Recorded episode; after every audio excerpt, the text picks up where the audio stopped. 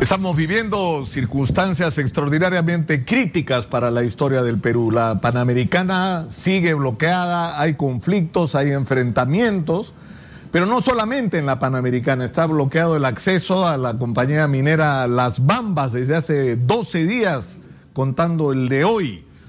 Y esto no es sino una expresión de algo muy grave que está ocurriendo en la sociedad peruana. La gente ha perdido la confianza la gente se cansó de que le prometan y no se cumpla con esas promesas. La gente se cansó de esperar que se solucionen sus reivindicaciones y que éstas finalmente y realmente no sean atendidas. Pero tenemos un contexto en el cual lo que estamos viviendo es una especie de explosión donde los propios dirigentes, por ejemplo, en el caso del movimiento agrario, que están en Lima negociando, no tienen ninguna capacidad de decidir sobre lo que está haciendo o dejando de hacer la gente en la carretera. Y por supuesto hay infiltración de vándalos, de delincuentes, de provocadores que lo que quieren aprovechar es esta circunstancia para crear el caos y hacer sus fechorías. Eso también está claro. Y debería significar un reto para la propia organización popular.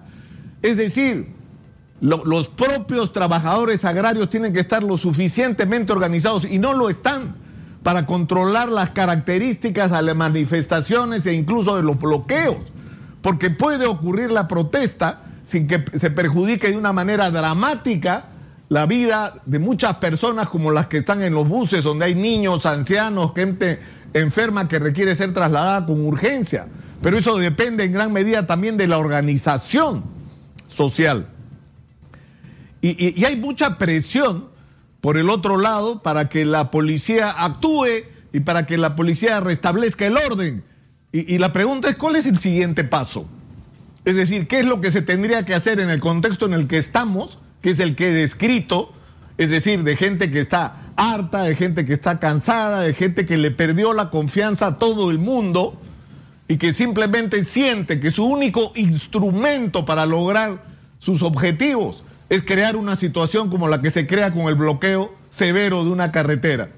O sea, ¿cuál es el siguiente paso en ese contexto? Que la policía, como se ha hecho en las últimas décadas, le meta bala a los manifestantes y que esto termine con 10, 14, 23, 50 muertos.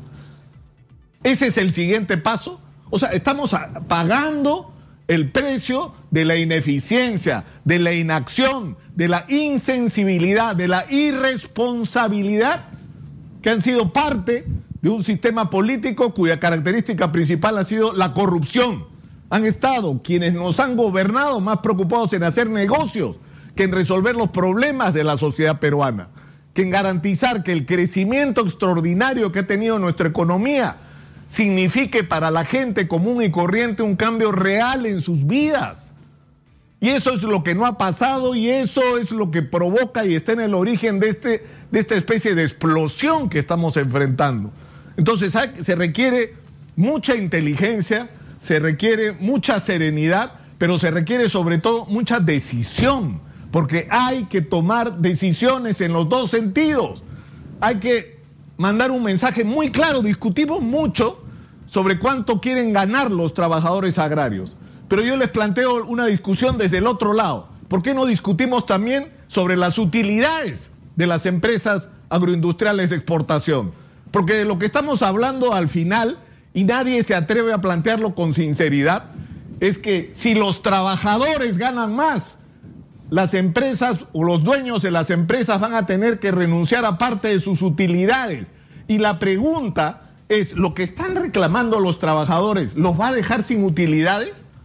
¿Va a poner en riesgo realmente el futuro de estas empresas? No estamos hablando de las pequeñas empresas que requieren un régimen excepcional, evidentemente, pero esta discusión hay que introducirla y tiene que ser un llamado al cambio de actitud del mundo empresarial. Es necesario que el crecimiento, el progreso, los números extraordinarios en la macroeconomía y las grandes utilidades signifiquen también el beneficio y el cambio de la vida para la gente. Este es, este es, el momento crítico en el que tenemos que demostrar que podemos construir una sociedad solidaria, donde se comparta el beneficio, donde el éxito sea compartido por todos y no solamente disfrutado por algunos. Ese es el, el, enorme reto que tenemos delante. Y va a haber que tomar decisiones y lo va a tener que hacer el Congreso y si no lo hace el Congreso lo va a tener que hacer el presidente. Pero esto tiene que ser en un contexto donde evidentemente hay que restablecer el orden, pero no puedes hacer lo uno sin lo otro. Si no resuelves el problema social, puedes mandar a la policía con la instrucción de meter bala y en 48 horas tienes otra vez la carretera bloqueada, porque lo que va a provocar eso es enervar aún más un ánimo que ya está exaltado. Es muy complicada la situación que tenemos delante, pero es a la vez un reto. El día de hoy, acá en Exitosa, a las 9 de la mañana, va a estar el presidente Francisco Sagasti. Y yo, antes de esta entrevista, le voy a decir lo que le voy a decir al comenzar la entrevista. Usted, presidente, no es responsable del país que se ha encontrado. Primero, usted, presidente, es cierto, es un presidente de transición, que las circunstancias lo han puesto en esta difícil y, y compleja responsabilidad en un momento tan complicado para la historia del Perú.